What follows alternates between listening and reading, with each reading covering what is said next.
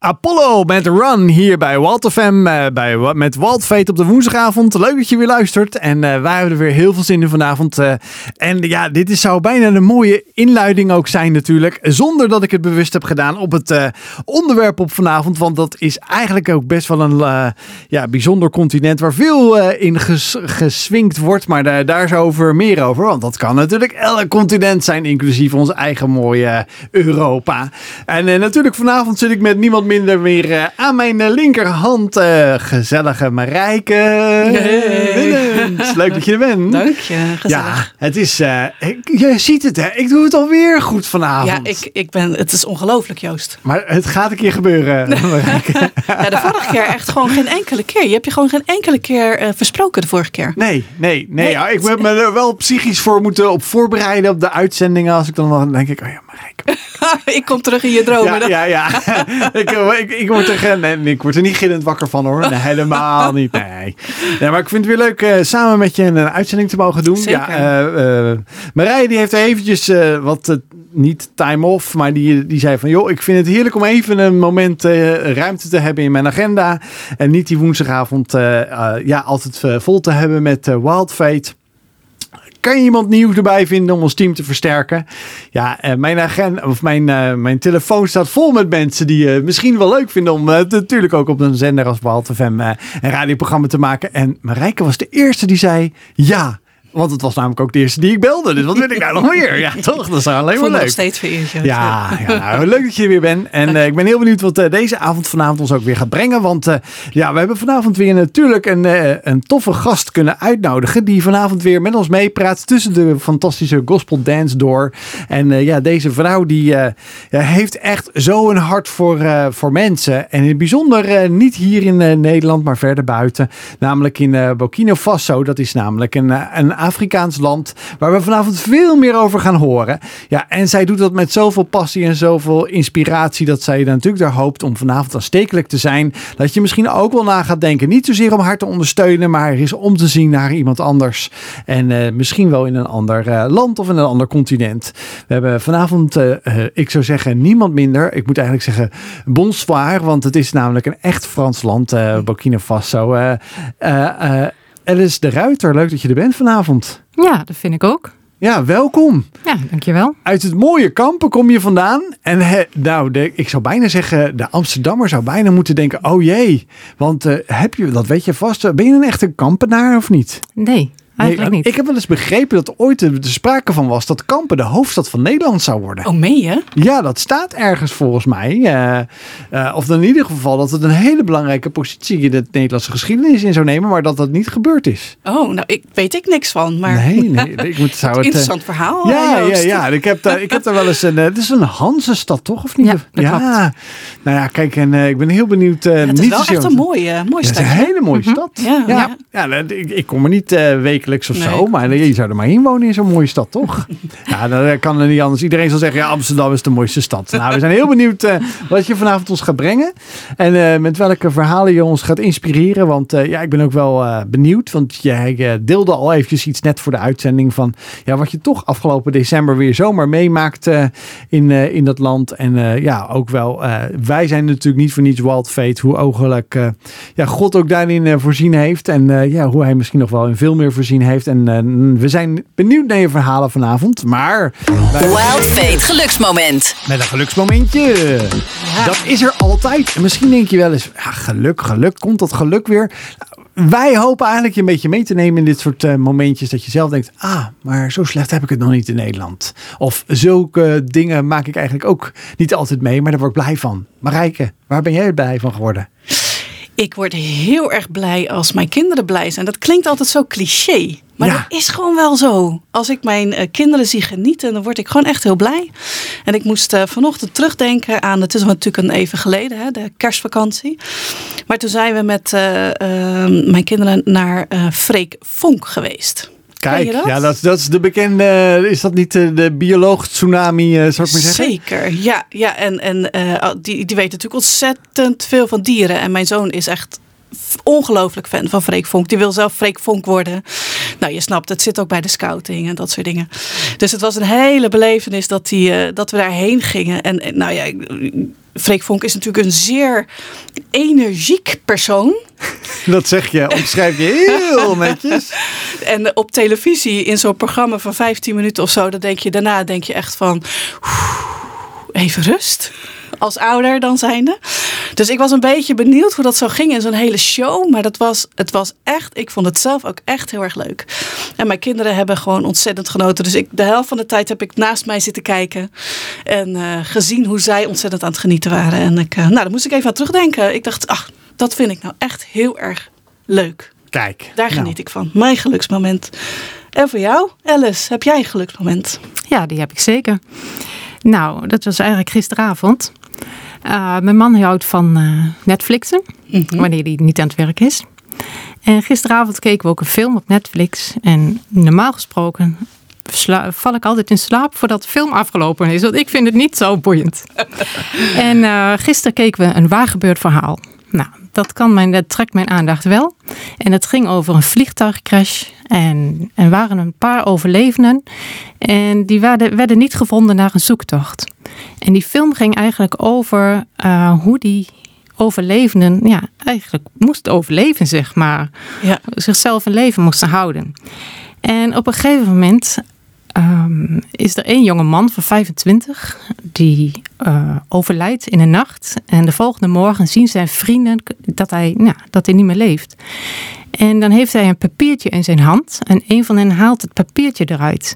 En dan staat er op dat papiertje waar hij dus op heeft geschreven: Er is geen grotere liefde dan je leven te geven voor je vrienden. En ja, mijn, mijn leven staat ook wel een beetje in het teken om ja, wat te doen voor een ander. Ja. En ja, voor mij is daar gewoon niks moois. Wat daar, ja. Het is gewoon mijn gelukmomentje dat ik elke morgen weer op mag staan in gezondheid. Mijn plek in mag nemen in de maatschappij. Voor mijn gezin, voor mijn man. Maar ook voor de mensen die ja, ja, op mijn pad zijn gebracht. Zo. Nou, ik ben heel benieuwd uh, wat voor mensen dat allemaal zijn, uh, Alice, vanavond. Ja, voor mij, het was een avondje en uh, het was alweer gisteravond. Het is alweer uh, bijna 24 uur geleden. Maar uh, ja, ik spreek altijd met een vriend af, bijna altijd half jaar van tevoren om eens af en toe wat te gaan drinken. En dat was gisteravond, maar ik was het een beetje vergeten. Totdat hij smiddags appt van, hé, hey, waar spreken we af vanavond? Toen dacht ik, oh ja, leuk, daar heb ik zoveel zin in. nou ja, we hebben weer even lekker kunnen bomen. Hij is net zoals ik, echt zo'n radio- en audio-fan en freak. Dus ja, we hebben weer helemaal kunnen dromen en uh, kunnen vertellen wat we allemaal aan het doen zijn en waar we mee bezig zijn. Kortom, het was weer uh, ja, echt weer een gezellig avondje uit. En uh, ja, dat komt dan gewoon zo weer even op je pad. Ja, dat is natuurlijk ook wel heel bijzonder. En dan vind ik het leuk als Alice eigenlijk ook weer zegt van ja, als je zoiets doet voor, om te overleven, geven voor een ander, je, je, je leven geven voor een ander, maar ook als vrienden. Ja, dan denk ik bij mezelf van ja, goede vrienden waar je gewoon ook tegen aan kan praten, de, waar je ook wat tegen kan, kan zeggen, die een tegen een stootje kunnen die zijn zo van belang voor je, voor je eigen leven. En wie weet heb jij ook gewoon goede vrienden waarvan je geniet. Uh, stuur ze gewoon nu lekker eens een WhatsAppje uh, naar, naar ze toe als je nu zit te luisteren. Van joh, hey, ik ben blij met je en uh, wanneer gaan we ook weer eens een keer wat gezelligs doen. Want dan moet je vooral erin houden. Want anders ga je Vind dat zo uit het oog verliezen. Hè, zeker. zeker. Nou, wij gaan in ieder geval een heerlijk lekker gospel dance draaien hier op Walt FM. En ik ga eventjes een telefoontje plegen om te kijken of dat ik iemand van de Marriage Week aan de, lijn, aan de lijn kan krijgen. Dus we zijn zo weer terug. Uh, een hele leuke uh, ja, gast hebben uitgenodigd. Uh, Alice de Ruiter, die straks meer zal gaan vertellen over haar passie voor, uh, voor een ander. En in het bijzonder voor het, de land, het land waar ze zo warm voor loopt. Maar ja, wij hebben ook altijd, als het mogelijk is, altijd eventjes iemand om in te bellen. Dat is altijd namelijk even leuk. we zeggen al bijna de vriend, vriend van de show. Maar ehm, ja, we hebben een tijd geleden Nicole Bolweg gesproken hier van de Christelijke Zorgverzekeraar. Het ging niet zozeer over haar werk, maar wel eigenlijk over haar leven.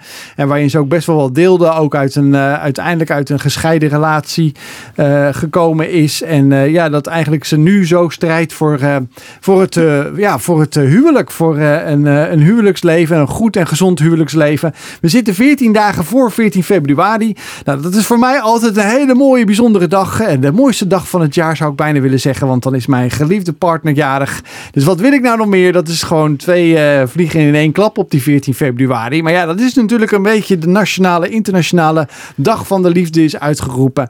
Ja, en als je die, die liefde bezegelt met een, met een huwelijk, ja, dan stap je iets in wat je samen gaat doen. Maar dat is ook samen werken aan iets. Nou, en daar is al een organisatie onder andere ook voor in het leven geroepen om juist de mensen ook te kunnen ondersteunen en te kunnen helpen, maar ook gewoon te kunnen stimuleren om een gezond en gezellig en een leuk en een prettig huwelijk uh, samen met elkaar aan te gaan. Want ja, het liefst heb je dat uh, natuurlijk, dat je dat decennia lang uh, samen volhoudt met elkaar. Nou, dat is tegenwoordig bijna al een, na een jaar een wonder. Maar gelukkig ben ik al bijna 25 jaar samen met de liefde van mijn leven. die op 14 februari jarig is. En wij hebben vanavond Tineke Baas ingebeld van, van Marriage Week. Leuk dat je er bent, Tineke. Ja, goedenavond. Leuk dat ik er kan zijn. Ja, leuk uh, dat je hier uh, eventjes uh, wilde, een tijd had om eventjes in te bellen. We zitten gelukkig nog een paar weken voor jullie grote event. Want ja, de Marriage Week International, internationaal, deze, deze week bestaat al 30 jaar, begrijp ik. Ja, bijna 30 jaar bestaat het al. Het is in 1996 begonnen door een echtpaar uit Engeland, Richard en Maria Kay. En zij stonden in de bouwmarkt en zij stonden zich te verbazen aan wat uh, jonge stellen, nou toen was ik zelf ook nog een stukje jonger, maar jonge stellen uitgaven aan spullen om een huis te fixen en mooi te maken. En dachten, het vroegen zich af, uh, doen stellen dit ook voor zichzelf, voor hun eigen relatie? Want dat is tenslotte de reden dat je je huis mooi maakt, dat je er samen lang en gelukkig in kunt wonen. En toen zijn ze de Merksuite gestart. Nou, wat, uh, wat een, wat een, uh, wat, wat, wat wel niet kan gebeuren in een bouwmarkt, zou ik bijna zeggen. Tineke. Ja. ja. En, uh, en dat ja. is dus een internationale organisatie die, die in hoeveel landen actief is?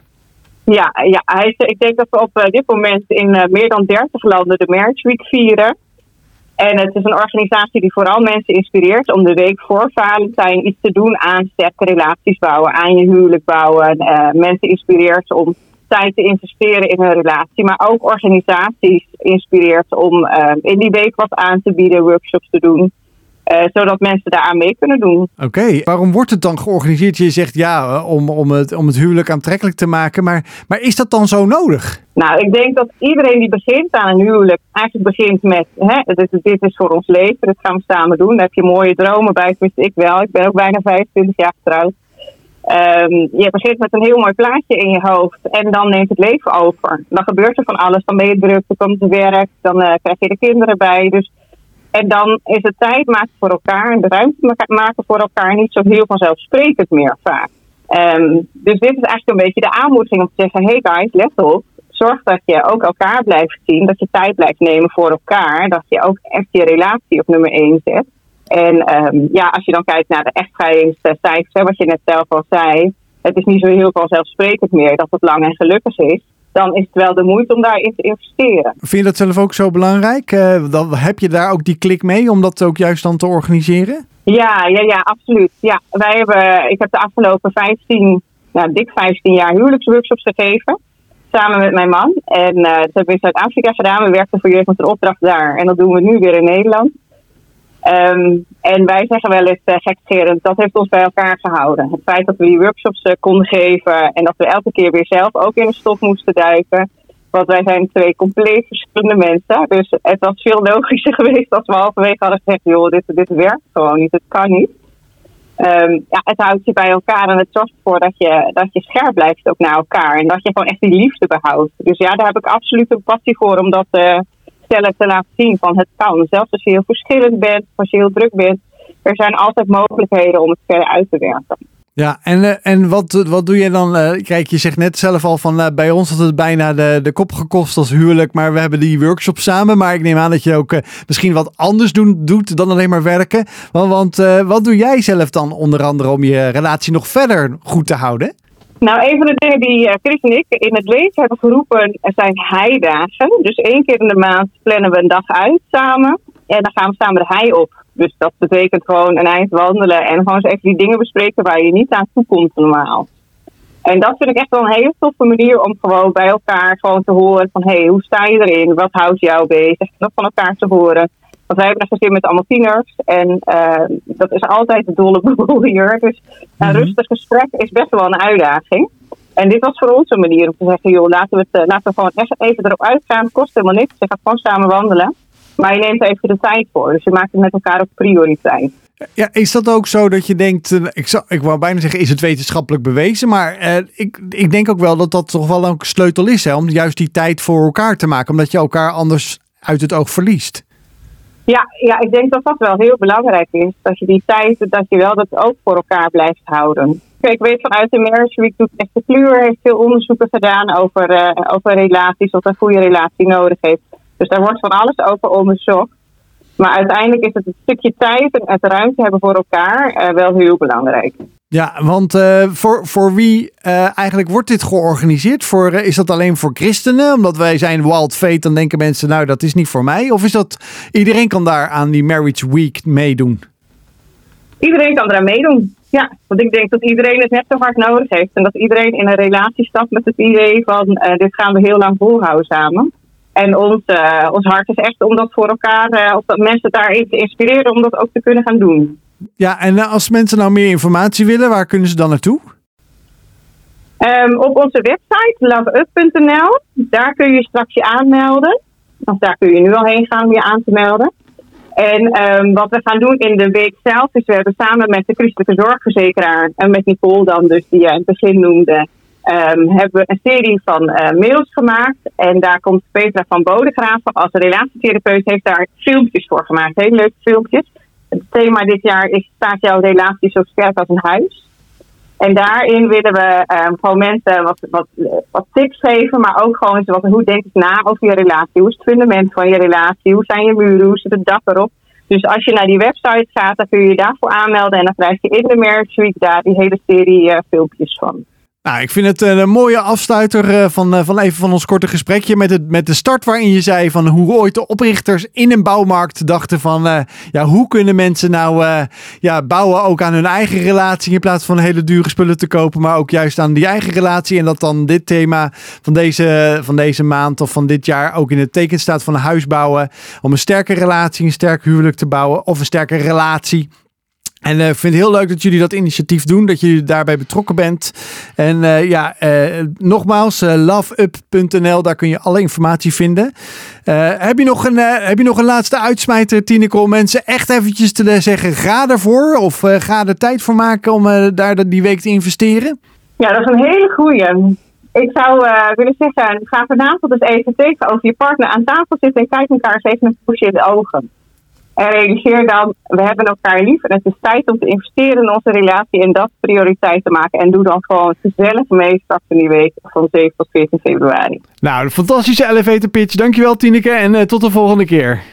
Yes, dankjewel. Doei. Fresh Wind van de Retain hier bij Walter Fam. Leuk dat je luistert. En uh, ja, het was een, uh, even een leuk gesprekje met Tineke Baas zojuist van, ja, de Love, van de Marriage Week. En loveup.nl, daar kun je meer over vinden. Over, over een week gaat dat al namelijk ja, in werking. Dat je een week voor Valentijnsdag leuke filmpjes kan kijken. Met je partner eens eventjes ja, praten over de staat van je, van je ja, relatie waar je in bent. Een APK-keuring zou ik bijna willen zeggen. Maar uh, maak er gebruik van, van dat soort uh, mogelijkheden. Want uh, ja, die zijn niet vanzelfzelfsprekend. Ik vond het wel echt een leuke suggestie van haar. Zo'n heidag had ze het over, toch? Ja, ja een heidag. Eén dag in de maand. gewoon even met z'n tweeën. Ja. Echt er even, uh, ja, je kent uit. het, ik ken het term alleen van organisatie, zeg maar. Maar van, ja. niet van huwelijk. Nou, nee, maar dat is uh, gewoon dat je wat meer praat dan alleen maar over de, de praktische zaken vaak van het leven. Want ja, dat is in een jong gezin of in een gezin met tieners. Is dat ja, vaak wel wat, je, wat je ziet. En dat je alleen maar bezig bent met praktische zaken. En niet meer van, oh, hoe gaat het eigenlijk met je? En dus dat is alleen maar goed. Maar we hebben vanavond uh, niemand minder dan uh, Alice de Ruiter uh, hier in ons midden. Met ja, onder andere de, ja, de founder en de, de, degene die de hart voor Bukino.nl ooit heeft opgestart en opgericht. Daar gaan we straks echt geheid veel meer over te horen krijgen. En dat willen we ook graag, want het is namelijk heel belangrijk dat we ook gewoon uh, ja, zien waar, wat er gebeurt in de wereld. En wij vinden als TWR, waar wij dit programma uh, namens maken, ook bij, uh, bij Walter ook heel belangrijk natuurlijk dat, ja, dat er van alles verteld wordt over wat er gebeurt in de wereld. Maar we hebben hier Alice aan tafel zitten. En kijk, en ik zeg altijd eventjes, mensen kennen ondertussen mij wel een beetje. En Marijke ondertussen ook wel uh, hier uh, aan tafel bij, uh, bij Walter Fem. Maar het is altijd leuk om een beetje van onze gast wat meer te weten te komen. Los van, ja, ik ben getrouwd en ik heb kinderen en ik woon in Kampen. Maar eigenlijk een beetje van, joh, hoe ik zou, we gaan werken naar hoe je ooit hier bent gekomen om dit te gaan doen en waar je passie vandaan komt.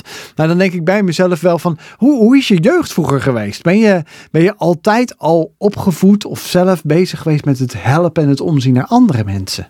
Nee, helemaal niet. Nee. Um, had, je wel, had je wel een passie voor, voor Afrika? Nee, ook helemaal ook niet. niet. Nee, dat is eigenlijk uh, sinds 2013 dat ik een van onze sponsorkinderen in Burkina Faso heb bezocht. En toen is het eigenlijk gaan leven. Dat was ook de eerste keer dat ik naar Afrika ben gegaan. Ja, maar even nog, te, eventjes nog daarvoor. Van, uh, eigenlijk van, uh, je was in 2013, dat is dan pas uh, elf jaar geleden. Dus dat is nog niet mm -hmm. heel zo lang geleden. Mm -hmm. maar, maar daarvoor was je nooit met Afrika bezig? Nee.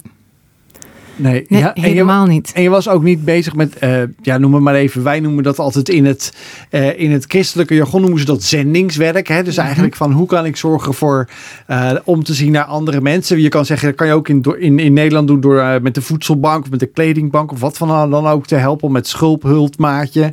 Maar in, in Afrika of naar Afrika gaan in een zending is eigenlijk gewoon zorgen dat je het goede nieuws van, van God en van, van Jezus vertelt in Afrika of in Azië of mm -hmm. in Europa.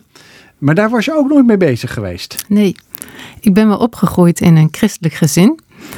Uh, ik ging ook gewoon elke zondag naar de kerk en ik hoorde de verhalen wel van, ja, ook over het zendingswerk. Maar ja, ik moet zeggen dat ik, ja, eigenlijk in 2013 eigenlijk een beetje tot de ontdekking kwam dat ik eigenlijk altijd een beetje voor mezelf leefde. En dan, als ik dan eventjes naar, ja, toen kwam je tot ontdekking, maar dan even nog een stapje daarvoor. Van namelijk, uh, ja, je leefde voor jezelf en toen kwam opeens iets langs, of toen gebeurde er iets waarvoor je dat dacht van, wauw, dit is, ja, mind-blowing zou ik maar zeggen. Van wat gebeurt er nu? Ja, toen zag ik gewoon het grote verschil uh, in de wereld, de ongerechtigheid. En ja, dat heeft me gewoon ertoe gezet om mij in te zetten voor een ander. Maar daarvoor was ik daar absoluut niet mee bezig. Ik was ja, eigenlijk wel jong getrouwd. Uh, 18 jaar was ik. Oh, dat is inderdaad de tijd was je ja, erbij. Ja. ja. Ik was in verwachting. Dus, en onze oudste zoon die was ook nog ja, aardig te vroeg gekomen. Dus ja, dan ben je 18 en mijn man was 19. En dan zit je daar. En, en uh, ja, wij woonden toen in een aanleunwoning woning van een bejaardentehuis. Nou, je zit daar met een, een baby. En iedereen van je leeftijd die ja, die gaat gewoon nog uit en die kan doen wat, ja, wat ze zelf willen. En uh, ja, dat was eigenlijk wel een moeilijke tijd. En ja, want eigenlijk geen cent te makken. Ja. En dat was een beetje overleven. En ja, binnen zes, jaar, binnen zes jaar hadden we eigenlijk drie zonen. En ik ben altijd fulltime moeder geweest. En mijn man die zette een bedrijfje op. En nou, omdat ik thuis was, ja, kon hij de, had hij die mogelijkheid om gewoon eigenlijk overdag en s'avonds te werken. En ja, op een gegeven moment ben ik ook wel de boekhouding voor hem gaan doen. Maar voor mij was dat meer een soort verplichting. Het hoorde erbij. Ja. En ik weet dat ik heel vaak voor het keukenraam heb gezegd, uh, gestaan en heb gezegd van God, geeft u me iets op uw tijd waarvoor ik mij in mag zetten, wat bij me past. Ja, en dat is pas later, toen de kinderen groot waren, op mijn pad gekomen. Daarvoor keek ik eigenlijk niet echt naar een ander om. Nee, ik wou zeggen, ik vind het wel heel bijzonder dat je dan wel voor dat keukenraam staat en dan wel een, een soort van godsvertrouwen hebt van. Uh, en die relatie al hebt met God, dat je eigenlijk zegt van, ja God, als u iets voor mij heeft, wat voor mij uh, is en op mijn pad komt, dan, dan zie ik dat wel verschijnen. Dus dan heb je ook mm -hmm. heel veel geduld. Ja. dat zie je zelf niet zo misschien. nee, op dat moment niet. Nee. Nee. nee, nee. Maar um, uh, je bent al jong moeder, dus je hebt gezorgd voor de, voor de kinderen, drie zonen. Je man die uh, ging een eigen bedrijf uh, starten. Jij hebt in die tussentijd geen, niet gestudeerd? Nee, helemaal niet. Nee, nee. bent thuis gebleven? Ja. Wel de boekhouding Altijd. gaan ja. doen. En, um, maar je, je bent dus wel gelovig. Mm -hmm. ja. je bent christen, zeg ja. maar. En, en hoe, um, uh, hoe, hoe was dat uh, voor jou? Hoe uitte zich dat? Wat deed jij daaraan, zeg maar? aan het geloof? Als ik nu terugkijk, dan leefde het geloof niet echt voor mij. Je ging op zondag naar de kerk en ja, we kwamen eigenlijk niet opgebouwd terug. Ik kwam de kerk uit en ik dacht, ja, waar ging het eigenlijk over? En dan leef je door de week wel eens de Bijbel, maar dat was het eigenlijk. En toen werden de kinderen groter en ja, het was heel lastig om ze op zondagmorgen naar bed te krijgen. Normaal door de week zoals altijd vroeg wakker, maar op zondagmorgen niet. Zul je net zien, hè? Ja. En toen werd mijn man een keer meegenomen door een klant. En die zei, ga even kijken, een keer mee naar de kerk in Zwolle. En ja, dat, dat geloof was wat levendiger. Dat sprak gewoon meer. En, elke, en mijn man nam eens een keer een van onze zonen mee. En de tweede ging eens een keer mee. En elke zondag zaten we in de auto, zondagmorgen, voor de stoplichten. En dan zei het van, mam, gaan we naar Zwolle? En toen zei ik, nee, gaan we niet doen. We blijven gewoon bij ons eigen vertrouwde kerkje. Op een gegeven moment dacht ik van, maar ik zeg maar gewoon dat we keer gaan, dan uh, zijn we daar ook af. En dan uh, gaan we gewoon daarna weer altijd gewoon op zondag naar onze eigen dienst. Maar we zijn eigenlijk daar uh, blijven plakken. En ja, we hebben gewoon een meer een levendiger geloof gekregen. Het, het spreekt ons meer aan. Ja, ja. Wat, wat houdt dat? Ja, hoe, hoe leg je dat uit? Een levend geloof? Kan je daar iets meer over zeggen? Wat dat voor jou is? Um, jawel. Oh, lastige vraag. Nou, ja. Ik wist wel dat God er was. Ja.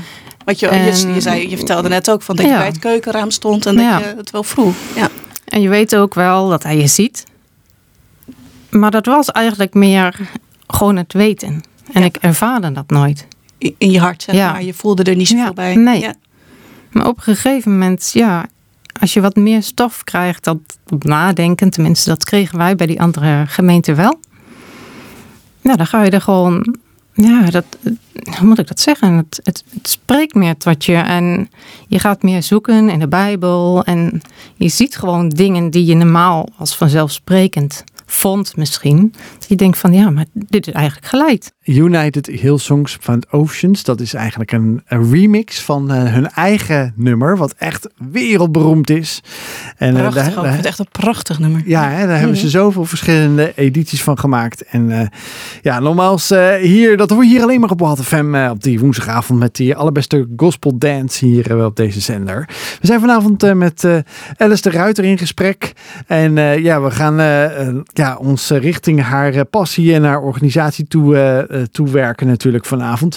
Maar ik had eventjes, we hadden het net over het levend geloof, Marijke. En ja, ik, ik zeg, ik kaas er nog even naar Wat is voor jou eigenlijk levend geloven? Ja, goede vraag wel. Ik herkende wel veel in het verhaal van Alice. Ik, ik ben ook zelf um, opgegroeid in een christelijk gezin.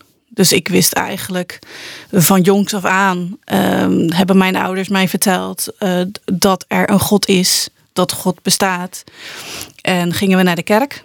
In een, uh, uh, ja, in we gingen twee keer per zondag naar de kerk. En daar hoorde ik het. Het was ook kinderclub en jeugdclub. Um, dus ik, ik, ik heb het ook altijd aangenomen. Het was voor mij altijd gewoon een feit. God bestaat. Punt. En eerlijk gezegd heb ik daar nooit aan uh, getwijfeld. Misschien ergens in mijn tiende jaren. Dat je daar uh, een beetje over gaat nadenken. Dat soort dingen. Um, maar wat Alice zei op een gegeven moment. Van het, is, je, het is iets wat je weet. Iets wat je eigenlijk met je meedraagt. Altijd wel. maar wat ik niet echt per se voelde. Um, en dat is bij mij in de loop van de jaren wel veranderd naar meer het voelen. En, wat, en dat voelen is inderdaad voor mij het levende geloof.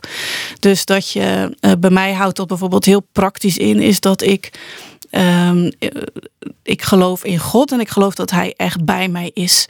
En dat het. Um, dat ik gewoon echt een relatie met hem kan hebben. Dus dat ik met hem kan praten. Dus uh, bidden, zoals je dat ook wel noemt. Um, dat ik hem betrek bij de keuzes die ik maak. Dat ik uh, inderdaad vraag, hè, toen jij met de vraag kwam van wil jij misschien mee presenteren bij Wild Fate? Mijn eerste reactie, ja wil ik. Maar tegelijkertijd denk ik, ik wil het ook nog even aan God voorleggen. Is dit de keuze die ik moet maken? Moet ik dit doen? En dat is voor mij het levende geloof iets. Een, een, ja, een levende relatie. Een relatie hebben die, ehm, ja, Snap je wat ik bedoel? Ja, ik, ik snap het. Ik snap wat je bedoelt. ja, gewoon, eh, je denkt gewoon, uh, je, je hebt het gevoel van, uh, je zit met iemand naast, naast iemand op de bank, je, je partner misschien wel, of de relatie waar we net uh, natuurlijk even aan het begin van deze uitzending over hadden. Ja. en eigenlijk is dat ook met God ook zo. Hè? God wordt ook wel eens gezegd, God de Vader, hè, dat je dat ziet. Of hè, dat ook, ook zegt, wordt gezegd dat Jezus je allerbeste vriend wil zijn en zal zijn als je hem natuurlijk ook, ook uitnodigt als, als allerbeste vriend. Uh, en dan denk je bij jezelf, ja, maar met je vriend ga je ook, een, uh, ga je ook eventjes gezellig op pad of ga je ook een filmpje kijken waar ze spreken. En dan ja. moet je eigenlijk denken, Jezus is daar ook bij. Ja. Hè? En, en waar zou ik hem wel bij betrekken? Maar dat zijn, datzelfde geldt natuurlijk voor wat je uh, zelf wil verbergen, zou ik maar zeggen. Dat, dat laat je je vrienden ook niet zien. Nou, dat denk je, dat laat ik Jezus eigenlijk ook niet zien. Alleen die is er wel altijd. Dus die ziet dat ook wel. En die denkt van ja, maar weet je, dit hoort er niet bij bij je leven. Dit lijkt me niet zo verstandig. Ja, wil je daar gewoon berouw voor, uh, voor tonen? Hè, wil je daar berouw uh, op hebben op wat je doet of niet? Hè? Want ik zeg niet dat iedereen per definitie slecht is of slechte dingen doet. Alleen ja, dat zijn natuurlijk wel van die dingen dat ik denk bij mezelf van een levende geloof. En ik vind het wel mooi zoals jij dat zegt en ook de, hoe Alice dat zegt eigenlijk heb dat bidden, is dat gewoon met praten met God. En, en dan kan je zo makkelijk, dat is namelijk nooit moeilijk. Nee, dat kan nee, jij nee. nu doen als je thuis bent of als je in de auto zit. Ja, of als je klopt. morgen de podcast terugluistert. Terwijl ik wel van vroeger, zeg maar, wel herinneren, zeg maar, ik moest daar wel, daar moest ik echt aan wennen dat het simpel is. Uh, zo, vroeger waren dat, als ik in de kerk zat, bijvoorbeeld best wel hele ingewikkelde gebeden die er soms werd gezegd, die kon ik niet onthouden. Of de, de, de woorden vond ik heel moeilijk. De, voor een kind is dat best wel afstandelijk. Ik weet niet, Alice, of jij dat uh, Mhm. herkent. Ja. Maar um, uh, bidden is, het is gewoon praten. Maar dat, dat is grappige, dat heb ik dus echt moeten leren. Ja. Nou, zo zie je dat. En dat heeft ook weer jaren nodig, denk ik. Ja. Maar dat is wel de ervaring die wij weten, die wij jou thuis misschien wel kunnen helpen. Door te denken, en misschien ben je juist niet christelijk opgevoed en denk je van, nee, ik wil het een keer proberen. Nou ja, Dat grijp, kan. grijp je kans, zou ik Ja, zeggen. hè? ja, en ja. dat vind ik ook weer mooi als, als dan ook Alice ook vertelt over van, nou, ik keek uh, ja, ook naar buiten. En ik, ik weet gewoon, God, God spreekt. En God zal daar ook zijn tijd uh, geven wat, wanneer ik het nodig heb.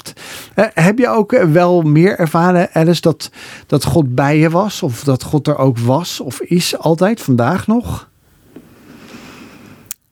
Nou, de laatste jaren heel sterk. Vooral in het werk wat ik mag doen dan.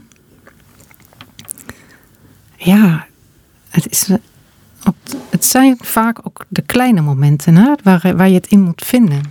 En ja.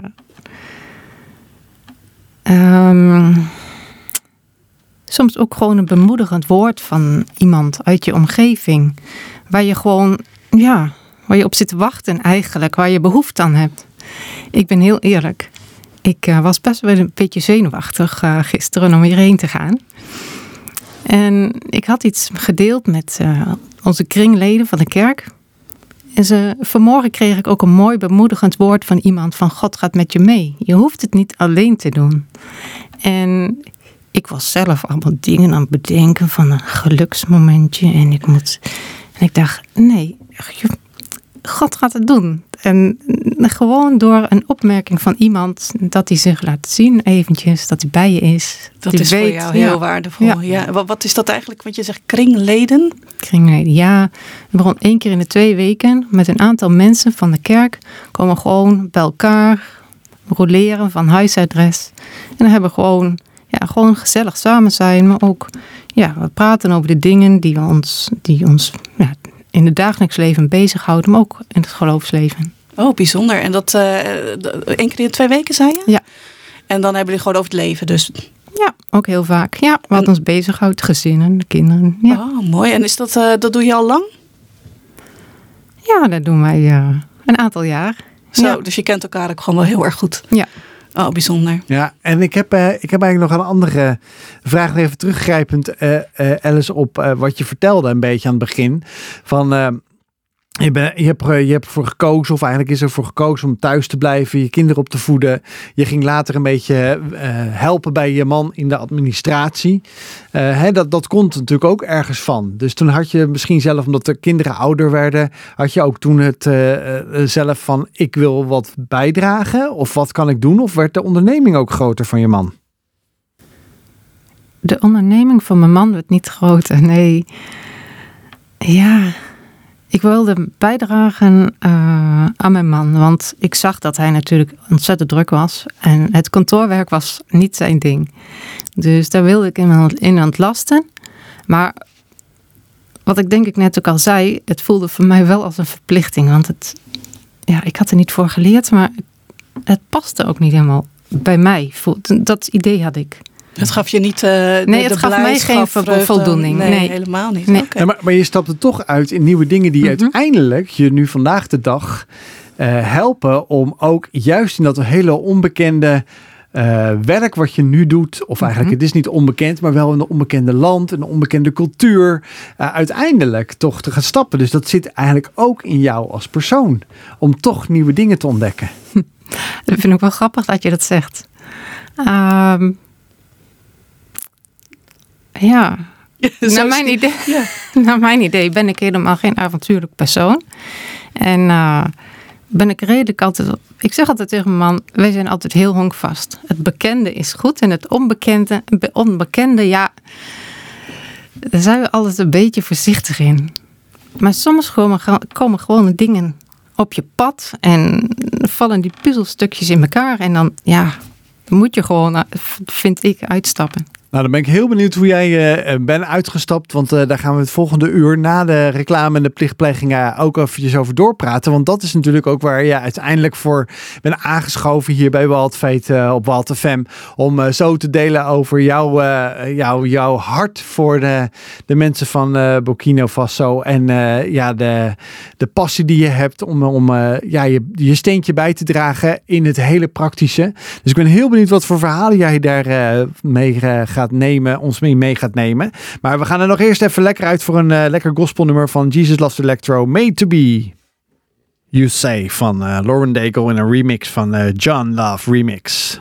Welkom bij Wild FM hier op Wild Fate met, met Wild Fate. En vanavond zijn we weer hier om met jou een tof programma te hebben. En ja, uiteindelijk hopen we je te inspireren en te laten zien van wat ja, jij ook misschien wel ja, als potentie in je leven hebt. En uh, ja, wat er ook allemaal uh, ja, voor jou klaar ligt met of zonder God, dat maakt niet uit. Maar wij uh, willen dat graag als een rode draad ook met God zien. Dus wij hopen dat je geïnspireerd bent. En dat je misschien ook wel nadenkt over uh, ja, de, de dingen van het leven. Waarin, uh, ja, misschien ook wel zei, waarin Marijke zei van wat is een levend geloof? Wat houdt het nou in, een levend geloof? maar daarin zijn natuurlijk ook Alice, onze gast, Alice de Ruiter. van ja, hoe zij eigenlijk gekozen heeft ja, jong getrouwd te zijn. echt voor, de, voor haar zoons thuis te blijven. Maar uiteindelijk in 2013 echt een hele ommekeer in haar leven gekomen is. Waar we zo meteen ook lekker over door gaan praten. Want ja, daar is ze zo ge gefascineerd en gepassioneerd over dat kan ik beamen. Want ik heb er een aantal keer op een, uh, op een beurs ben ik er tegengekomen. Met een klein standje. Als een kleine, ja dat noemen ze dan een Gideonsbende. Zo'n kleine club die dan gewoon uh, tussen de grote jongens uh, van organisatie staat. En daar toch haar verhaal graag wil doen. Dus ik ben heel benieuwd wat ze zo meteen nog meer aan ons gaat vertellen. Maar wij beginnen altijd het tweede uur natuurlijk met... De tijdmachine. Ladies and gentlemen. Wij zijn er weer klaar you ready?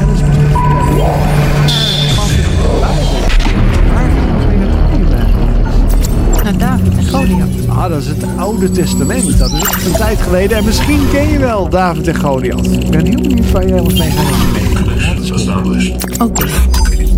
Nou, we vallen uh, in het verhaal op een moment dat de Filistijnen een oorlog voorbereiden tegen Israëlieten en koning Saul, de koning van Israël, daarom zijn leger bij elkaar had geroepen en het kamp opgeslagen had tegenover het kamp van de Filistijnen. De Filistijnen hadden een troef en dat was Goliath. En deze Goliath was zo'n drie meter lang. Hij kwam elke dag het kamp uit om te kijken of er een Israëliet was die tegen hem durfde te vechten. Dat deed hij nu al veertig dagen. En tot nu toe was er nog niemand uit het leger van Israël die dit had aangedurfd. David was de jongste thuis. Hij had zeven broers en drie van zijn broers dienden in het leger van koning Saul. David paste iedere dag op de schapen van zijn vader Isaï. En op een dag beval Isaï David om eten te brengen naar zijn broers in het kamp en om te vragen hoe het met hen ging. En de volgende morgen ging David op weg naar het kamp en liet zijn kudde achter bij iemand anders. En juist op dat moment dat hij op het, in het kamp was en zijn broers vroegen hoe het met hen ging, kwam Goliath weer het Filistijnse kamp uit. David hoorde hem de Israëlieten uitdagen, zoals hij iedere dag deed, en bij het zien van Goliath renden de Israëlieten weer weg. Zien jullie hem daar, zeiden ze tegen elkaar. Wie hem verslaat zal de koning rijk, door de koning rijkelijk worden beloond. Hij krijgt zelfs de koningsdochter tot vrouw. En David hoorde dat ook. En vroeg aan enkele anderen die in de buurt stonden: Wat gebeurt er met degene die die Filistijn verslaat? Nou, de soldaten herhaalden wat David net gehoord had. En even later legde hij de vraag nog aan anderen voor die hem hetzelfde antwoord gaven. Toen koning Saul hierover hoorde, liet hij David bij zich komen. David, je bent maar een jongen. Deze Filistijn is gewend om te vechten. Jij kunt hem onmogelijk aan. Waarop David antwoordde: Ik heb altijd op de schapen van mijn vader gepast. Wanneer er een leeuw of een beer kwam om mijn schaap te stelen, ging ik achteraan en redde ik het dier. En wanneer hij me aan wilde vechten, sloeg ik hem dood. Ik zal ook deze Filistijn verslaan. De Heer die mij beschermde tegen leeuwen en beren, zal me ook tegen deze Filistijn beschermen. Nou, toen vond Saul het goed en gaf hem zijn eigen uitrusting om mee te vechten. Maar David wilde dat niet en hij pakte een stok, zocht vijf ronde stenen en stopte die in zijn herderstas. Met zijn slinger in de hand liep hij op Goliath af. En Goliath zag hem naderen en moest lachen. Die, zag, die zei, ben ik soms een hond dat je op me afkomt met een stok? En David zei, jij daagt me uit met een zwaard en een speer. En ik daag jou uit in de naam van de Heer die jij bespot. Ik zal jou verslaan en de, Heer, de hele wereld zal weten dat Israël een God heeft. Op dat moment kwam Goliath op David af en wilde tot de aanval overgaan. Maar David was net ietsje sneller. Hij rende Goliath tegemoet, haalde een steen uit zijn herderstas en slingerde die weg en trof Goliath zo hard tegen het voorhoofd dat hij voorover op de grond viel. En rende naar Goliath toe, pakte zijn zwaard en sloeg zijn ho- hoofd af. Toen de Filistijnen Our God is an awesome God van Evelyn Maxwell. Voor de, het, eh, het, ja, het vorige blokje hadden we de tijdmachine. Waarin eh, Alice ons meenam naar het, eh, het verhaal van David en Goliath. Een eh, nou, best wel bekend Bijbelverhaal. Ik weet niet als je luistert eh, en je bent niet gelovig opgevoed. Misschien ken je het wel. Eh, het is over de herdersjongen David en een hele grote reus Goliath. Dat spreekt natuurlijk zeker ook kinderen erg tot de verbeelding. En dan de kleine David die Goliath verslaat. Je hebt het verhaal mooi, mooi neergezet. En waar ik wel benieuwd naar ben, ehm, waarom dit verhaal? Er zijn eigenlijk twee dingen die mij in dit stukje inspireren. En dat is dat vertrouwen dat David heeft op God. Dus ja, hij twijfelde niet eens. Hij, hij denkt niet na van moet ik tegen hem gaan vechten. Hij weet dat God hem heeft geholpen ja, in het veld altijd. Tegen, zoals hij zegt, leeuwen en beren. Ja, dat was natuurlijk En- ook echt in die tijd. Hè? Ja. En eh, hij zegt hier ook van, ja, laat mij maar vechten tegen die Filistijn. En eh, ik ga hem verslaan. Ik, ik vind dat zo bijzonder, want ja, als je gewoon tegen een reus... Ja, ik zou me denk ik wel tien keer bedenken om dat te gaan doen. Ja, zeker. Ja. Dus dat, dat was het eerste gedeelte. Ja. Van, eh, nou, hij twijfelde niet, het vertrouwen op God. Dat, dat Mhm. spreekt je heel erg aan. Ja. En het tweede. Nou, dat David eigenlijk maar gewoon een herdersjongen is. Ehm, en dat zie je eigenlijk wel terug in meer verhalen in de Bijbel, zoals bij Mozes, maar ook bij de discipelen. Dat Jezus gewoon hele gewone mensen gebruikt. De discipelen waren de leerlingen hè, van Ja, Jezus in het Nieuwe Ja, Testament. en die waren gewoon visser. Ja. En eh, ja, God kijkt niet naar je afkomst of niet naar de, de opleiding die je hebt gedaan. Hij kijkt denk ik gewoon naar je hart. En hij wil iedereen gebruiken. En ja, kijk ik wel eens naar mezelf. Ik ben eigenlijk gewoon een eenvoudige, eenvoudige huisvrouw. Die ja, een hart heeft voor de medemens. En ja, als je je er open voor stelt, dan wil God gewoon ja, iedereen gebruiken. En dat vind ik gewoon zo mooi. Nou, dat, dat is ook mooi. En, en bij jou begon dat al een beetje wat je eerder in de uitzending noemde. Dat je bij het keukenraam raam stond. Hè? En dat je dat eigenlijk ook wel uitsprak Ja. eh, naar God. Van nou, als er wat is waar u mij voor wilt gebruiken. Ja, zet me dan maar in. Eigenlijk Ja. hè? Want, Ja, ja. eh, Zo. En, ehm, nou, en toen vertelde je ook wel dat er in 2013 iets gebeurde. Waardoor je eh, echt werd geraakt in je hart. En, en dat je inderdaad werd ingezet. Wat Ja. gebeurde er?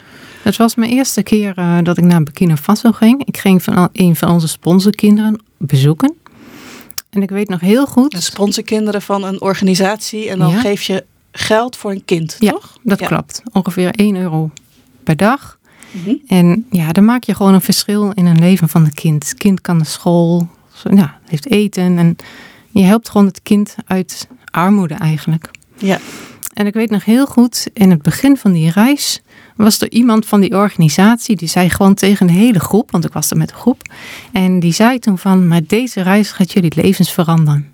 En ik weet nog heel goed waar ik zat en dat ik dacht van, nou, eerst zien dan geloven. Want niet in mijn leven, daar geloof ik niks van. Maar we hebben nu Oh, je weer- geloofde het niet dat er in jouw leven iets kon gaan veranderen. Of, je wil, Inderdaad. of je wilde het niet. Wat, wat, wat was ik het? denk dat ik het niet geloofde. Ja. En ja, je reist gewoon tien dagen door zo'n land. En je ziet de projecten waar je kwam, daar sprak hoop uit. Het was ook in Afrika. Ja, in Burkina Faso. En ik was thuis en ja, dan leef je je leventje weer. En dingen die je heel vanzelfsprekend vond. Gewoon als je in de winkel was, je dingetje. Ja, je, kon kopen wat je wou. Je kon, nou, gewoon dingen die je ja, daarvoor heel vanzelfsprekend waren. Die waren dat niet meer. En ja, toen dacht ik van, ja, wat kan ik nou doen hè? Kan ik, moet ik gewoon mijn leventje weer leven zoals ik dat altijd heb gedaan voor mezelf? Of kan ik ook iets voor een ander doen? En dat heeft me echt, ja, ertoe aangezet om mijn leven te veranderen. Want waren, waren die kinderen in, in Afrika, wa- wat heb je daar dan gezien? Waren die echt heel erg arm? Ja. Hoe, hoe moet ik, ik ben nog nooit in Afrika geweest. Mhm. Dus ik ken natuurlijk wel wat, wat foto's eh, her en der. Je ziet wel eens wat. Maar Wat, wat was nou echt het, wat jou raakte dan daar? Ja, de extreme armoede. Toch wel. Ja. En ik vind het heel erg moeilijk altijd uit te leggen voor mensen die nog nooit in Afrika zijn Oh, maar geweest. dat hoor ik vaker. Dat, dat, dat het inderdaad zo is. Ja. Dat dat moeilijk uit te leggen is.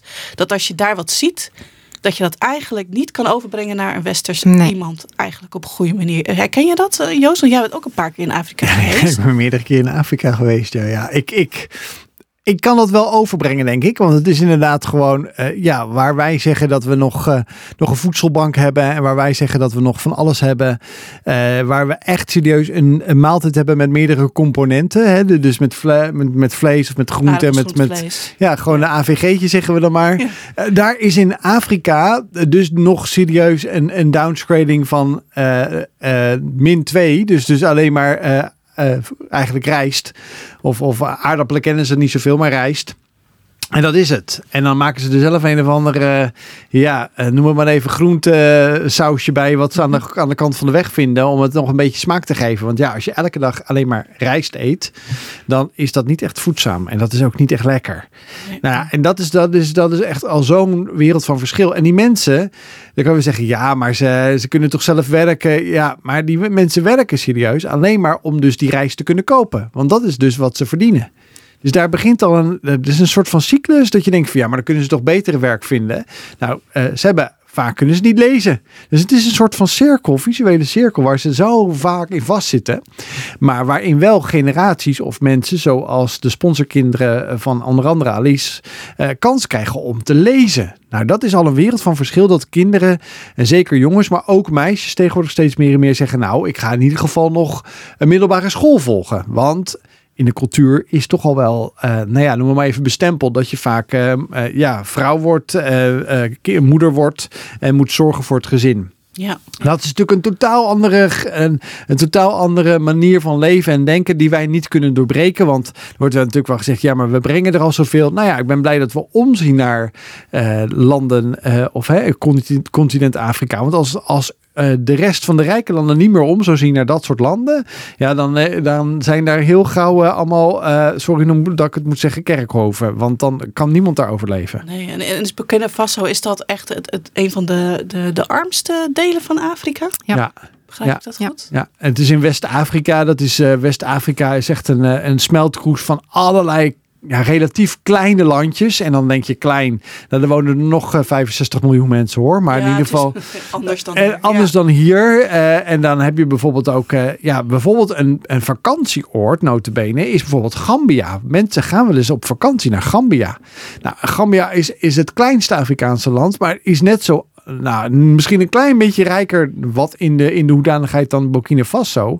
Maar daarin leven mensen nog steeds in die armoedegrens. Zullen we zeggen, die wij hier al hebben. eh, Waar wij nog steeds allerlei subsidies krijgen om het huis warm te krijgen, kledingbanken, noem maar op. Ja, dan moet je helemaal alles voor jezelf doen. Dus kinderen die worden daar, eh, krijgen daar nauwelijks een wasbeurt. eh, al- en dan heb je het over kleding. Dat komt dus al bij ons allemaal vandaan van de kledingbanken. Dat wordt soms in containers vol naar, naar Afrika gestuurd. Eh, en die worden daar soms zelfs nog verkocht. Want ik heb op markten, eh noem het maar even de tweedehands vintage uit eh, de kringloopwinkel uit, uit Amsterdam bij zo'n spreken gezien. Ja. Zo, zo erg is het ook wel ja, hoor. Ja, ja. Ja. maar ja, dat, het, die armoede, dat, dat, dat was hem voor jou. Ja. Daar kon jij niet meer eh, onderuit. Nee, dat klopt. Nee. En, Nou, de, en de kinderen, de kinderen, als het gaat inderdaad, ik denk ook wel om dat te onderstrepen, als ik het misschien wel kan beschrijven.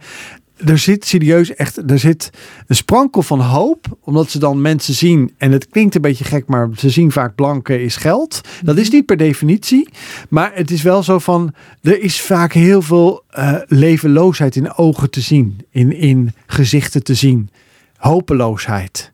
Gewoon, ik kan niet verder. Het, het houdt op. En dan ben je klein. Dan ben je 8, 9, 10 jaar oud. En dat is je start van je leven. Dat is toch iets wat je anders eh, wenst dan mensen. Ja, hier op Wild FM hoor je natuurlijk alleen de allerbeste remixes van Oasis Ministry. Yahweh Semastra. Ja, leuk dat je hier eh, luistert naar eh, Wild Fate hier op Wild FM. We zijn eh, vanavond in gesprek met eh, niemand minder dan eh, eh, Alice de Ruiter. En eh, zij heeft al heel veel eigenlijk verteld over ja, wat haar eh, eh, ja, eigenlijk gebracht heeft op de plek waar ze eigenlijk nu staat. En daarin vertelde ze dat ze in 2013 eh, met het voor het eerst van haar leven buiten Europa kwam. Dat vertelde ze mij net eventjes tijdens de muziek. eh, dat ze überhaupt een vliegtuig instapt. eh, daar zomaar ja, een x-aantal uur in zit. Ja, en dan daar zoveel armoede heeft gezien. Dat is sowieso iets wat haar heel erg ja, is bijgebleven tijdens die eerste reis. Maar wat ik eigenlijk nog me afvraag, Alice, omdat ik dat van mezelf weet, aangezien ik voor TWR regelmatig naar het buitenland mag en ook op eh, bijzondere plekken kom en ik het nu weet. Wat ervaarde je toen je ja, die trap afstapte? Want waarschijnlijk was er niet eens een mooie slurf en een heel groot vliegveld, want dat is namelijk vaak eh, niet in dat soort landen. Dus dan eh, stap je dat vliegtuig uit en wat toen? Wat, wat, wat ervaarde je toen? Wat zag je toen? Nou, allereerst natuurlijk de warmte die me overviel. Het was bijna middernacht en het was gewoon echt, nou, ik denk nog wel 30 plus. Maar ook de lucht die daar, de geur die daar in de lucht hangt. Het, ja, ik kan het niet omschrijven. Ik, misschien dat het leek op, ja, ik denk verbrand plastic, eh, autobanden, echt afval. Ja. Ja, dat weet ik nog heel goed. Ja, dat is, dat is, dat is echt iets dat ik, ik, ik, herinner dat ik herken dit eh, Oh, namelijk ook van, van reizen die ik zeker ik, ik ben in Azië meer keer geweest dan in Afrika, maar dat ik de allereerste keer in Afrika kwam. Ja, voor mij was het inderdaad nou die bloedhitte. Echt, het is echt je komt uit zo'n lekker airco eh, vliegtuigje en je stapt uit midden in de nacht. Je kan niks zien, je hebt geen idee waar je, waar je uitstapt. Eh, voor mij was het ook nog los van de lucht inderdaad, want er was daar ook iets inderdaad wat, wat daar waarschijnlijk verbrand werd, gewoon dag en nacht. Maar ook gewoon het, het rode zand. Ja. Het, het, het is heel typerend zand en dat blijft gelijk overal in zitten. Nou, ik liep tegen mijn kekkie eh, eh, beige broek. Dus ik kwam in dat hotel aan en ik dacht, nou, deze kan ik gelijk in de was stoppen. En eh, dat- was niks meer waard namelijk. En dat is zo indrukwekkend als je daar dat voor het eerst meemaakt. Ja. En, ja, en je wordt niet gereden waarschijnlijk naar je mooie resortje, je vier sterren resort. Dus ja, je gaat gewoon mee, je gaat de massa in. Want oh, zo'n reis zal dat ook zijn eh, geweest. Want je gaat uiteindelijk om je, je sponsorkindje te bezoeken, Mhm. toch? Ja, dat was de bedoeling en dat heb Ja. ik gedaan. Ja. Ja. En toen, eh, nou ja, toen heb je dat gedaan. Alleen ben je geweest. Dus je hebt die, al die indrukken neem je mee terug naar huis. Mhm. Ja, toen kwam je ook wel, dat vertelde je ook zojuist in die eerste ontdekking.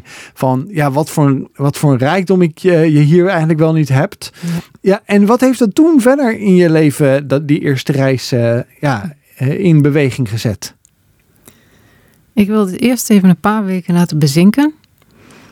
Ehm, nou, wat me de eerste weken echt overviel, is dat de- ja, als ik dan terugkwam van de supermarkt en ja, dan zat ik echt, echt in mijn auto te huilen. Want ik wist dat er gewoon op een paar uur vliegen mensen zijn die dus ja, maar af moeten afwachten of ze die dag wel te eten hebben. En ik, ik vertelde er veel over eh, aan mijn man. En die zei van, ja, waarom doe je dan niks? En toen was er ook iemand van dat reisgezelschap, die had dat ook op zijn hart. En toen zijn we met elkaar ja, bij elkaar gekomen. En toen hebben we gezegd van, nou, we hadden ook project daar bezocht, een weeshuis. En het viel nergens onder. En toen zeiden we van, nou, moeten we gaan kijken of we daar een stichting op voor, eh, op, voor op willen richten. Nou, daar heb ik me dus jaren voor ingezet. We hebben dus destijds ook een stichting voor opgezet. En, eh, maar goed, daar heb ik dan, eh 2020 ben ik daar weggegaan. En heb ik mijn eigen project eigenlijk opgestart. Zo bijzonder, een eigen stichting opgericht. Maar je hebt al die jaren dus eerst voor die andere stichting eh, gewerkt. Ja. En eh, het, nou ja, wat je tot nu toe hebt gedaan was, was de boekhouding dan van je man. Wat, Mhm. wat deed je dan in die stichting? Nou, in het begin heb ik gewoon een makkelijk taakje op me genomen. Ik zamelde kleren in. En wanneer er iemand heen ging, dan namen we kleren mee voor die kinderen daar. Een weeshuis was het, hè? Mhm, Ja, ja. Maar op een gegeven moment was ik ook gevraagd of ik fondsenwerver van worden. Nou, bestuurslid. Ja, van het een komt het ander eigenlijk. En dan zeg je, ja, Ja, ik heb het tuurlijk. nog nooit gedaan, dus ik kan dat. we gaan het gewoon proberen. Beetje Pippi Lankhuis is dat geloof Ja, ja, dat geloof ik ook. Ja, ja gewoon, eh, nou, dat heb ik nog Ja. nooit gedaan, dus waarom niet? Waarom niet? Maar, Ja. maar ja, je bent dan één keer daar geweest. Mhm. Je gaat daar een stichting oprichten eh, in Nederland. Zonder dat je daar eigenlijk... eh, Ja, je gaat natuurlijk voor, eh, voor die wezen ga je wat doen. Mhm. Maar ben je daarna ook gelijk ook nog weer teruggegaan heel, op een heel kort termijn? Want ik neem aan dat je... Ja, je moet toch ook dingen gaan organiseren of gaan regelen vanuit dat land? Ja, dat klopt. Dat hadden toen anderen eh, gedaan die toen ook betrokken waren bij de stichting. Maar ik zelf niet. Nee, die Ja. zijn toen... eh, die hebben daar t- vanuit Nederland geregeld. Ja.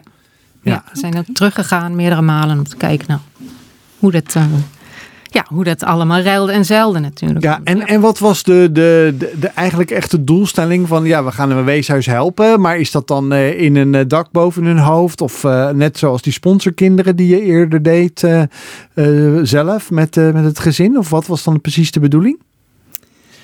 Nou, de kinderen hadden op dat moment wel een dak boven hun hoofd. Maar we hadden eigenlijk heel weinig te eten. En ja, je had gehoord dat er gewoon heel veel kinderen nog te vondeling werden gelegd. Eh, ouders gewoon niet voor een kind kunnen zorgen. En ja, die ook niet wisten waar ze met het kind terecht konden. En ja, om ook die kinderen van een plek te kunnen voorzien. Dat, om dat weeshuis ook in financiële middelen te ondersteunen. Zodat ook die kinderen ja, daar kunnen worden gebracht. En ja, recht hebben eigenlijk op een toekomst. Ja, ja, en eh, ik kan me voorstellen dat je in die jaren gewoon echt ontzettend veel hebt geleerd. Hè? Ja. Eh, kan- je iets noemen wat je denkt van, oh, dat, eh, dat wist ik daarvoor echt niet en dat heb ik nu gewoon gedaan? Nou, de Afrikaanse cultuur is wel zo anders dan hier.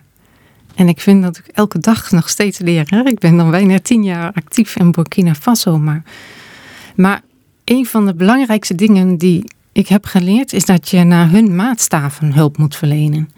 Want we zagen toen kinderen, en ook volwassenen... die bijvoorbeeld op een matje lagen te slapen. En dat vind je dan zielig. En dan denk je, ze hebben een bed nodig. Of je ziet een toilet, gewoon een gat in de grond. Maar je hoeft ze geen bed te geven en je hoeft ze geen mooie toilet of douche te geven, want dat werkt daar gewoon niet. Je moet volgens hun maatstaven hulp verlenen. Dat is ja, wat mij, wat ik ja, dat ja, je moet meeste- eigenlijk, eh, je- inderdaad, ja, je moet eh, kijken naar de cultuur. Ja. Dat is wat je zegt. Ja. Van, het is niet zo dat je je westerse, eh, wat je allemaal in het west hier hebt, dat je dat moet opleggen Nee. wat ze daar moeten hebben. Nee, want dat werkt zeker niet. Kijk, wij, wij worden als Westerlingen, als je naar Afrika gaat ooit, ah, ah, Marijke, je weet het weet, nooit. je weet je, het weet, nooit. je weet het nooit. Ik ben niet zo, enorm niet zo. honkvast, maar wie Ja, weet. ja, ik wou net zeggen, niet dat ik het heel snel verwacht, maar je weet nooit hoe dingen lopen, Marijke. Maar dan zou- er wordt er bijvoorbeeld alleen al gezegd, drink nooit water. Eh hè, zou ik zeggen, uit de waterput. Terwijl de lokale mensen drinken allemaal water. Maar waarom? Die doen dat al vanaf dag één dat ze geboren zijn. Dus die zijn gewend aan dat water, in dit specifiek aan de bacteriën die erin zitten, die voor ons, met ons zeer schone en natuurlijke en mooie water, dan, kunnen, dan kan onze maag niet aan. Dus het is niet per definitie dat je ziek wordt van het water. Ja, daar word je ziek van. Maar eigenlijk wordt je lijf er ziek van. Omdat die dat niet aan kan. Omdat eigenlijk die mensen daar bijna, zou ik zeggen, gezonder zijn bijna dan dat wij zijn. Het klinkt een beetje gek, maar ja, wij zijn dan hier, alles is steriel, alles moet, ja, dan weet je, daar pakken ze gewoon eh, een, een band of dan leggen ze gewoon een lap die ze ergens vinden. Die zouden ze nog op een wond leggen. En we denken, nou, dat moet je echt niet doen. En die mensen over, eh, overleven niet altijd. Want ik weet namelijk ook wel een gezegde dat als een Afrikaan zegt, ik moet naar het ziekenhuis, dan is dat eigenlijk om te sterven. En in Nederland zouden we zeggen, we gaan naar het ziekenhuis om geholpen te worden en om te leven. Dus dat, is, dat zijn best wel heftige tegenstellingen in, in landen die je in Afrika veel hoort. Maar ik ben ook heel benieuwd eh, wat, eh, wat eh, Alice ook nog meer aan avonturen heeft beleefd. We luisteren naar Roberto Rosso met Amen. We zijn nog steeds in gesprek met Alice over Afrika en haar passie voor de kinderen daar. We hoorden in het vorige blok dat, ehm, ja, dat je naar de Afrika bent gegaan en dat je een tijd lang voor een, eh, een stichting hebt gewerkt, hè, voor eh, een weeshuis, waar je eh, veel hebt geleerd en allerlei verschillende taken hebt gedaan. En dat dat ophield eigenlijk in 2020. Dat klopt. En toen ben je zelf maar wat gaan oppakken, geloof ik. ik ben heel erg benieuwd. Wat heb je toen gedaan? Nou, ik kwam eigenlijk vrij snel in contact met ja, wat nu mijn huidige coördinator is. In Afrika. Klopt, in Burkina Faso. Hij is ook, eh, is getogen, geboren en getogen ook in Burkina Faso. En hij gaf trainingen, in zijn vrije tijd gaf hij trainingen om ja, jongeren en volwassenen, maar vooral jongeren, aan te sporen om wat voor zichzelf op te starten. Want er is wel werkgelegenheid in Burkina Faso, maar qua banen zijn die, gewoon, die zijn er gewoon veel te weinig voor het aantal mensen die dat werk zoekt. En ik vond dat mooi klein. En eh, ja, als ik weer wat op, eh, op wou starten, dan moest ik ook vanaf nul beginnen. En ik wou hem eigenlijk gaan ondersteunen. Want ik vind het ook belangrijk. Ja, je kunt wel dingen geven, maar mensen moeten zichzelf eh, kunnen voorzien in primaire levensbehoeften. En nou, toen zei ik tegen hem, ik wil jou wel ondersteunen.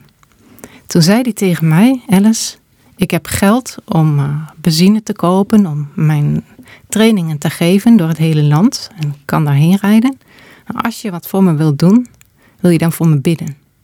Nou, dat vond ik gewoon al heel bijzonder. Want ja, Afrikanen, blank, eh, zien blanke mensen als ja, mensen met geld. En ehm, Dus je had, je had verwacht dat hij hem geld zou vragen. Ja, of jij wilde hem met geld ondersteunen. ja, Ja. ja, dat en hij vroeg, bid voor mij. gebed. Ja. En uh, nou goed, het was coronatijd. En ja, klopt ook, 2020. Ja, ja. En we hadden een stichting opgericht en de banken waren dicht en we kregen nergens een bankrekening. Dus op een gegeven moment heb ik tegen hem gezegd, ja sorry. Ik zeg, ik, ik, ik, ik kan niks. Zonder bankrekening van de stichting kunnen we niks. Dus het houdt op. En ik dacht ook echt dat het op dat moment ons contact ook op, op, ophield. En toen kwam ik in contact met een overkoepelende organisatie hier in Nederland. En die zei van nou, als jij een project hebt wat aan onze, bij onze visie past, dan mag jij daaraan, ja, mag jij onder onze paraplu vallen. Toen had ik dat gedeeld met die jongen in Burkina Faso. En die zegt van nou, daar kunnen wij wel gewoon wat opstarten. En hij heeft een plan gemaakt. We zijn onder die overkoepelende organisatie begonnen.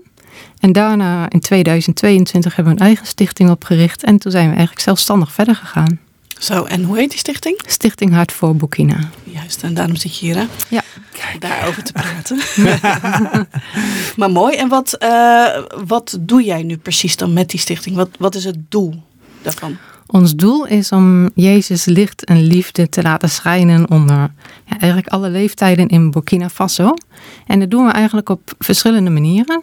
We, hebben op, we zijn deze samenwerking aangegaan met een lokale kerk in Ouagadougou. Dat is de hoofdstad van Burkina Faso. Een beetje exotisch klinkt dat ook. Nou, inderdaad. En ehm, ja, elke woensdagmiddag krijgen we daar op dit moment 60 kinderen. En die kinderen, we beginnen met een warme maaltijd. En dat is vaak ook het eerste wat die kinderen van die dag eten. Een warme maaltijd, we zingen met ze, we bidden met ze. Ze horen elke keer een nieuw bijbelverhaal. Maar ze horen ook, eh, ze krijgen ook onderwijs op bijvoorbeeld hygiënisch vlak. Hoe hou je jezelf schoon? Ehm, Want Is dat niet van zo vanzelfsprekend? Ja, dan? Ik bedoel, ja, ja, voor ons wel. tanden poetsen, handen wassen, kammen, ja. haren kammen. Tandenpoetsen, nou dat vind ik wel heel mooi dat je dat zegt. Want dat leren wij de kinderen ook. Want als jij in een gezin opgroeit waar je ouders eigenlijk geen geld hebben voor het eten, ja, dan is er ook geen geld voor een tandenborstel en tanden, tandpasta. Dus die keren, le- kinderen leren dat gewoon niet. En zulke soort dingen, ja, die van ons heel normaal zijn. Inderdaad, dat is gewoon Ja. de basis voor ons natuurlijk. Ja, dat klopt. Nou ja, ehm, vanuit het project krijgen die kinderen ook medische zorg. En we zorgen dat ze allemaal naar school kunnen. Want ouders in Burkina Faso moeten de school zelf betalen. Die kost dan 50 euro per jaar per kind. Nou, wij werken onder die doelgroep. eh, mensen die ongeveer 1 euro per dag verdient. Oh, dus dat 50 ongelooflijk. euro is Ja. natuurlijk heel veel geld. Ja. En we hebben gezegd, elk kind uit ons project gaat gewoon naar school. We ondersteunen de kinderen, de gezinnen met schoolspullen, een deel van het schoolgeld. Nou ja, wat we ook bijvoorbeeld doen, is deze gezinnen in moeilijke tijden ondersteunen met eh, voedsel.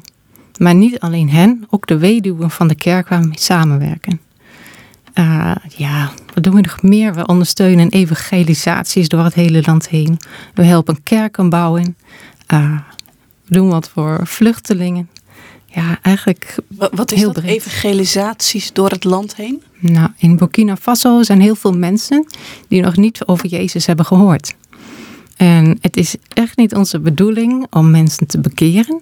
Het is alleen ons doel om het, ja, het evangelie te brengen bij mensen. De liefde van Dat Jezus uit te delen. Dat, Dat, ze ze het horen horen. over Jezus. Ja. En de kerk waar we mee samenwerken organiseert weekenden door het hele land heen. Dat ze Jezus film laten zien. Want heel veel mensen die, ja, die, die hebben geen Bijbel. Ze kunnen niet lezen. Maar film kijken kunnen ze natuurlijk wel. En mensen gewoon Jezus bij, ja, Jezus bij mensen brengen. Dat doen, je, doen we door evangelisatieweekenden te houden door het hele land heen. Interessant allemaal eh, wat, je, wat je met de stichting kan, eh, kan doen. Eh, volgens mij heb ik ook nog een, eh, een mooi verhaal gehoord. Want je bent in december jongsleden met je man samen een paar weken geweest. Maar daar gaan we zo nog even over eh, doorpraten. Ja, Lilo eh, Dancing Remix hier met Shoulders. Nou, wat een eh, mooi nummer eigenlijk hier eh, om het, ja, het laatste blokje in te gaan. samen met Alice de Ruiter. Met haar organisatie die zij vertegenwoordigt. namelijk Hart voor, voor Burkina. .nl. Dat is namelijk de website die, eh, waar je meer informatie over haar organisatie, haar stichting kan vinden. Maar het, eh, toffe eigenlijk is dat ze ja, eh, al zoveel verteld heeft. En uiteindelijk ook waar, ze, waar de hart voor harder gaat branden. Namelijk om, ja, om mensen te helpen met gewoon laagdrempelige manier. En vanuit de lokale eh, bevolking. Want dat vind ik namelijk ook heel gaaf dat je daar iemand hebt gevonden. Die eigenlijk jullie vertegenwoordiger is eh, in... eh, in de hoofdstad. En vanuit daar vandaan ook jullie dat makkelijker kunnen doen. Want wat is er mooier om de local te, te supporten? hè? Of in ieder geval, die kent de mensen. En hoe mooier zou het zijn om misschien wel een keer genoeg geld binnen te hebben. Dat zelfs hij of zij, ik weet niet of het een man is. Maar ja, of dat hij wie weet ook wel voor een deel ook gewoon een, zijn baan, zijn betaalde baan om kan zetten in een betaalde baan eh, voor jullie organisatie. Wie weet hoe dat gaat lopen. Maar jij eh, had eigenlijk een heel gaaf verhaal nog, eh Alice, wat ik eigenlijk de luisteraar juist niet wil onthouden, omdat je die vertelde hier net voor de uitzending toen je, toen je hier was. Eh, over dat je afgelopen december eh, naar eh, eh, Burkina Faso bent eh, ben geweest samen met je man. Of eigenlijk eind eh, november, begin december, twee weken lang. En normaal gesproken zei je, gaat mijn man zelfs iets eerder weg. eh, omdat hij het dan wel heeft gezien. Maar hij was sowieso iets langer gebleven. Maar er waren ook weer bijzondere dingen gebeurd eh, afgelopen reis. Ja, dat klopt. Ehm, de vorige keer dat ik daar was geweest was in juni, juli. En we waren toen en passant eigenlijk in contact gekomen met enkele vluchtelingen. En ik was thuis na die reis en ik zei tegen mijn coördinator daar van... Ik heb het op mijn hart om wat voor die doelgroep te, te doen. Want in Burkina Faso wonen meer dan 2 miljoen mensen die huis en haard hebben moeten uh, verlaten op zoek naar een veiliger deel in het land. Nou, door drukte op zijn werk en examens was het er eigenlijk niet van gekomen. En toen zeiden we in november van nou, over een paar weken komen we en dan geven we daar wel handen en voeten aan. En we hadden wel zoiets van nou, we geven natuurlijk geen geld, we geven gewoon een donatie in de vorm van voedsel. En op een dag, uh, aan het eind van de eerste week, gaan we naar een willekeurig vluchtelingenkamp, niet ver buiten de hoofdstad. En we komen daar op een kamp. Nou, we, zagen, we, wisten niet wat we zagen. Zo armoedig. De mensen in de stad wonen al heel op, op ja, in heel armoedige omstandigheden. Met dit was ja, nog een tikje erger. En er waren 150 mensen, voornamelijk vrouwen en kinderen. Allemaal moslims. En nou, we hadden een praatje gemaakt met deze mannen. En we zeiden van, nou, morgen komen we terug en dan komen we jullie uh, olie en rijst brengen. Nou, zo gezegd, zo gedaan. En elke avond zette ik wat op Facebook, want de mensen thuis, ja, die wouden ook, uh, ja, die volgden mij ook. Die leefden mee ja. met jullie reis. Ja. En uh, dus die dag daarna komen we daar weer. En ik was eigenlijk net door mijn enkel gegaan. En mijn man zou die dag ook weggaan. Die zou naar huis gaan. En die zei van, ja, maar zo laat ik jou niet, niet hier achter. En we hadden zijn reis omgeboekt naar die zondag, een paar dagen later. Dus we brengen dat voedsel daar bij dat kamp. En uh, s'avonds deel ik ook weer wat op Facebook. En mijn man heeft geen Facebook, maar ik had screenshots van gemaakt. En hij deelt dat ook onder zijn kennissen via WhatsApp. En uh, die avond krijgen we een gift binnen specifiek voor vluchtelingen. En dus wij de volgende dag weer die kant op naar andere vluchtelingenkampen. En op diezelfde route. En we kwamen uit bij drie kampen. En in totaal woonden daar 850 mensen. Weer, ja, grotendeels vrouwen en kinderen. En ja, ja ik, ik word er eigenlijk nog een beetje stil van. We kregen ook verhalen. Het raakt je, ik, ja. ik zie het. Ja, het raakt mij ook als je er zo over vertelt. Ja.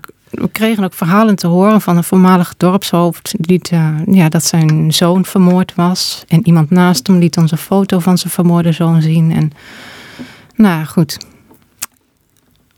we gingen weer naar huis en we waren eigenlijk allemaal een beetje stil. En toen zeiden van nou, we gingen even kijken wat we konden doen voor hen. En de volgende dag gingen we weer daarheen om hen weer, om ook deze mensen van de komende weken van eten te voorzien. En toen kwamen we die vrijdag dus bij een van die kampen. Van die man, dat voormalige dorpshoofd, ons een foto van zijn zoon had laten zien. En die zei van toen jullie gisteren kwamen, toen waren we net in overleg. Want we wisten niet wat we moesten doen. We hadden helemaal geen eten meer. En dan denk je van, dan kom je toch op het juiste moment. En ze vertelde toen ook dat ze ja, niet naar de dokter konden, omdat ze geen geld hebben. Dus wanneer er iemand ziek is, ja, dan ja, geen toegang tot medische zorg. En ze vroegen ze van, kunnen jullie iets doen voor de ziektekostenverzekering? Dat kostte 7,5 euro per persoon per jaar. Toen zeiden van 850 mensen, ja, we willen wel, maar we kunnen het niet. Ik deel die avond weer wat op Facebook. Mijn man deelt dat weer. En uh, twee dagen later krijgt hij een mailtje van iemand, of een appje. En die zei van die 850 mensen, ik maak dat geld over, zodat hun toegang krijgen tot medische zorg. Nou, we zaten allemaal een beetje te nippen in de auto op dat moment. en uh, die avond gaat mijn man weg. Uh, die zou terug naar Nederland. Ik zou nog een paar dagen blijven. En uh, ik krijg een berichtje van iemand die had gelezen wat ik op Facebook had gezet. En die had gezegd van, mijn man en ik willen wel wat doen in die ziektekostenverzekering. En ik zeg eerlijk van, nou, we hebben een aanbod voor 850 mensen. Maar die 150 mensen van het eerste kamp, ja, als we dat geld bij elkaar krijgen, dan... Dan graag. zeker. Toen zegt ze tegen mij, Alice, want ze hadden overlegd. En we, willen, we hadden ook gezegd van, we willen voor 150 mensen die ziektekosten betalen. En dan denk ik van, oh, dank u heer. Want het is gewoon, ja, dat had je toch niet kunnen bedenken vooraf. Nee, hè, daar hadden wij het in het begin van de uitzending ook over. Ook over hè, van, uh, ja, dat als je dan eh, inderdaad zegt tegen God, zeg maar van nou, laat, gebruik me maar. Dat er dan ook wel dingen gebeuren die je soms zelf niet verwacht, zeg maar. Nee, nou, ik- Bijzondere dingen. Ja, en ik denk dat het juist inderdaad eh, vanavond ook wel weer duidelijk te zien is in, de, in het totaalplaatje van twee uur Ja. eh, Wild Fate hier op Wild FM. Hoe eh, Alice eigenlijk vertelt van ja, eh, ik ben gewoon begonnen, ik keek naar buiten, eh, het geloof was er wel. eh, en ik denk ja, wanneer, wanneer mijn tijd komt, dan zal dat ook zo zijn. Nou, en ik denk dat het juist nu jouw tijd ook is, Alice, om daarin eh, ja, ook een bijdrage te mogen geven aan, aan deze groep. En aan deze plek waar je nu gesteld bent. En dat God ook daarin je zal gebruiken. Ook in het bijzonder hoe je dat al vertelt vanavond. Met een hele mooie, ja, een hele mooie verhaal. Ook dit laatste verhaal in het bijzonder. Ook hoe God dan ook voorziet.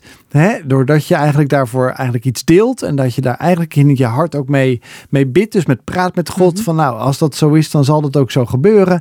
En dan voorziet hij. Nou, dat is een hele mooie afsluiter van deze af, eh, aflevering van Fate hier op Wild FM.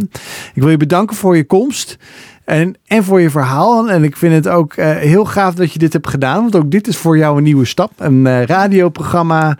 Nou ja, eh, daaraan deelnemen. Wie weet wat er nog meer voor je op stapel staat bij, bij het werk wat je gaat doen. Ja. En heel veel succes met de organisatie. Nogmaals, hart voor Burkina.nl. Daar kun je alle informatie vinden. Wie weet dat je ook wel zegt, ik wil eigenlijk ook iets ondersteunen. Of ik wil zien wat ze, wat ze doen. Ga vooral naar die website. hartvoorburkina.nl. En daar kan je alles vinden. Dankjewel nogmaals.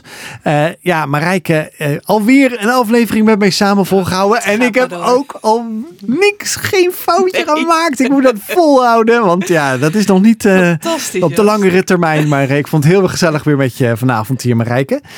Ik zeg gewoon lekker thuis. tot volgende week. Tot volgende week.